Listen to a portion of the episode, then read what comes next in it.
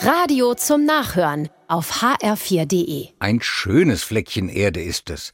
Alter Baumbewuchs ringsum, die Westsonne am Nachmittag, ruhig und idyllisch.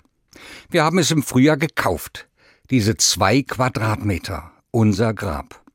Bürokratisch korrekt lautet das im Gebührenbescheid der Friedhofsverwaltung Erwerb Nutzungsrecht an einem Tiefwahlgrab für 40 Jahre.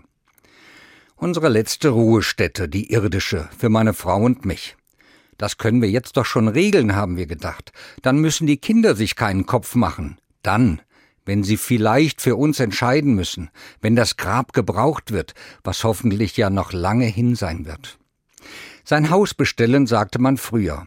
Nichts vergessen heißt heute eine Broschüre meiner evangelischen Kirche.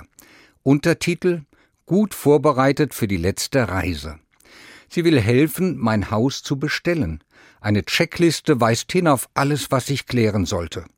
In einem zugehörigen Ordner kann ich Wichtiges abheften, nach Stichworten geordnet. Das Schreiben der Friedhofsverwaltung bezüglich unseres Grabes hefte ich wohl ab unter Punkt 5, Verfügungen für den Todesfall. Ist das nicht komisch, wenn ihr an eurem eigenen Grab steht? fragen Freunde uns. Eigentlich nicht. Eher zufrieden macht uns unser Grab. Das ist schon einmal geregelt. Das passt. Die Bushaltestelle ist nah, das Gelände ebenerdig, rollatortauglich.